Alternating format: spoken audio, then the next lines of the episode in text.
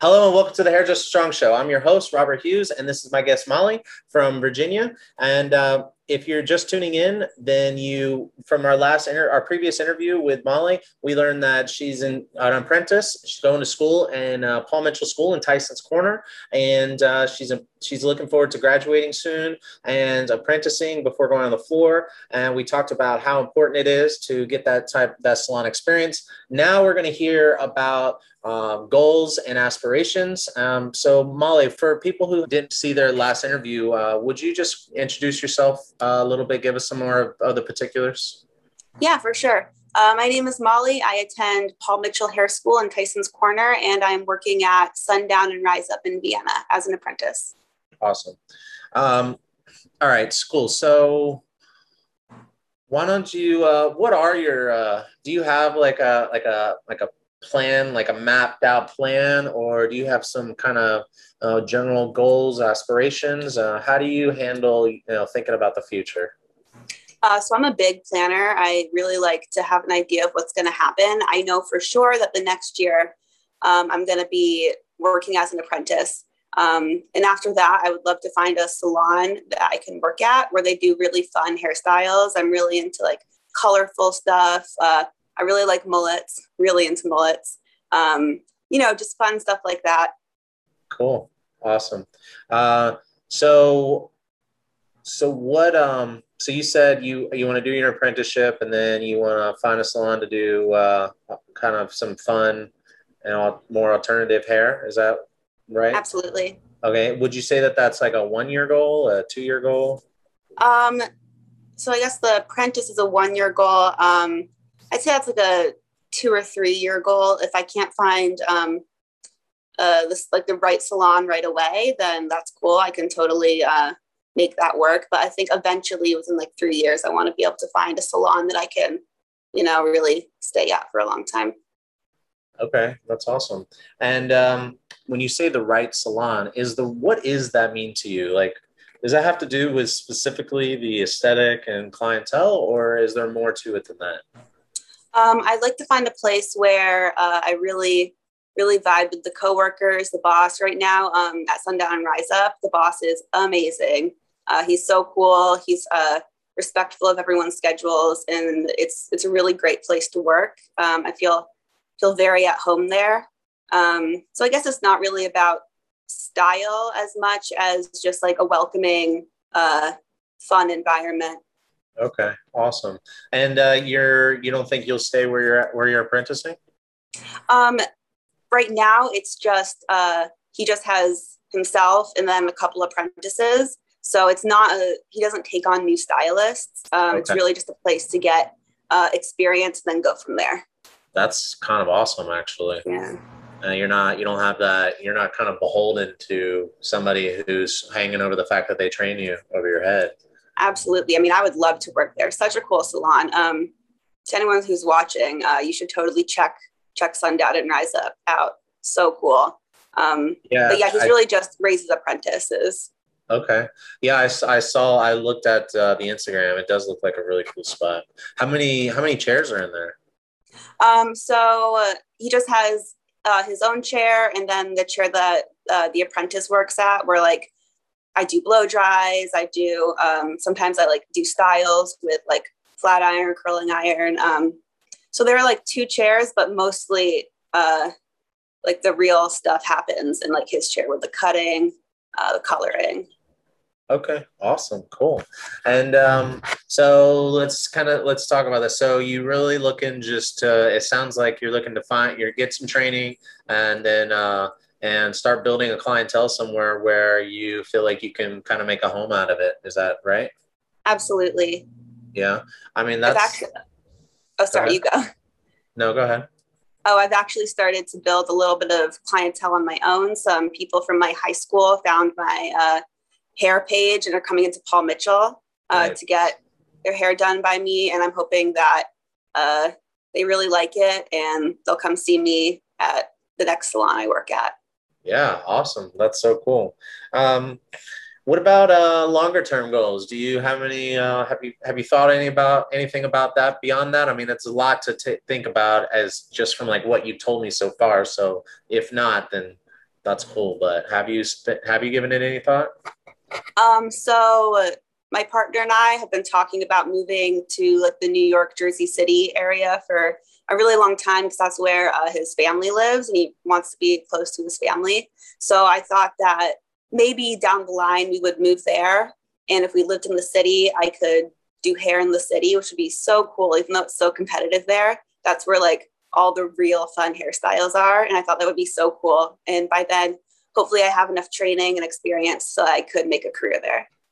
That sounds awesome. How much um how much time is this goal uh, looking at? Um anywhere from like 5 to 10 years okay. Okay, so nothing super immediate. I mean, 5 years is pretty pretty soon when you're talking about, you know, building the clientele and uh, you know, training and stuff like that.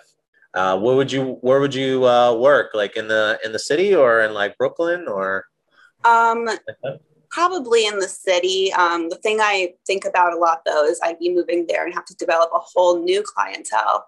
You know, because I wouldn't know anyone there. Um, I'd have to probably promote more on my Instagram and find some people there who are looking to get their hair done. And I'd have to leave all my old clients behind because they're still in the DMV area. So it would just be a huge start over. Um, and it's definitely something I think about right there. Do you uh, you ever think about you know, would you ever consider uh, tr- kind of splitting some of your time, or maybe spending like a week, a week here every four weeks or five weeks or something like that, and uh, keeping some of your clients down here? Uh, I never thought about that. That's a good idea. That'd be cool too because my family lives here, so I could see them every once in a while. That'd be a good way to maintain a lot more clients than just living one place or another. And it also will um, it also keep more you know give you more versatility. And if you ever decide you want to you know come back you don't have to like start over all all you know from break. And you could also even um, go up to new york and uh, try to find try to figure out where you're going to work you know maybe in a year or two like when you're ready like when you're working on the floor you know start start introducing yourself to um, to salon owners and uh, maybe visit frequently and uh, you know maybe every a few times a year you know go up and just say hi and walk into the same salons until uh, you know and then you never know. That's that's that could be a way to like start picking up uh, short shifts you know? Absolutely. Absolutely. Yeah. Cool. Well um how about what do you think about uh, when you think about the future of the industry? Uh, is there anything that you see that's changing or um, evolving in in any in any way at all? Uh, totally. Uh, fashion and hair is so cyclical. Like things come back. Um, uh, not everybody is happy that the mullet has come back, but I am thrilled.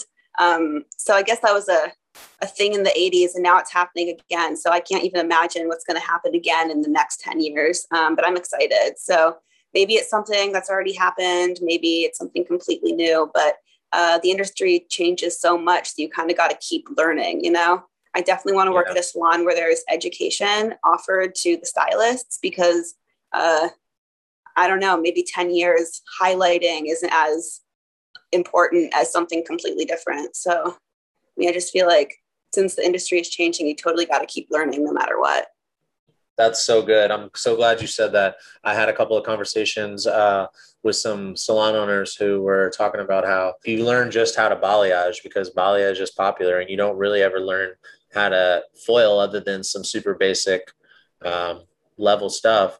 And then when balayage isn't in style anymore and people want something that you achieve with highlights, foils, then uh, you know it's going to be a learning curve for you to to service your customers. That's so good. I'm so glad you said that.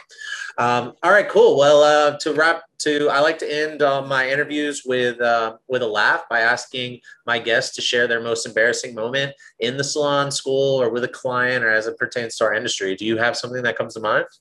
Uh, totally. Yeah. Um, during uh, the first month of at Paul Mitchell, we have what's called core, where we learn all the basics.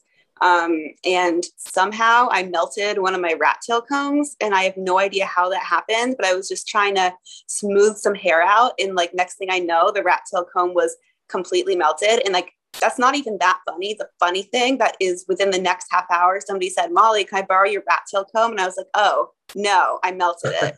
so it was just funny that someone asked for it right away. I was like, come on, couldn't be a worse time.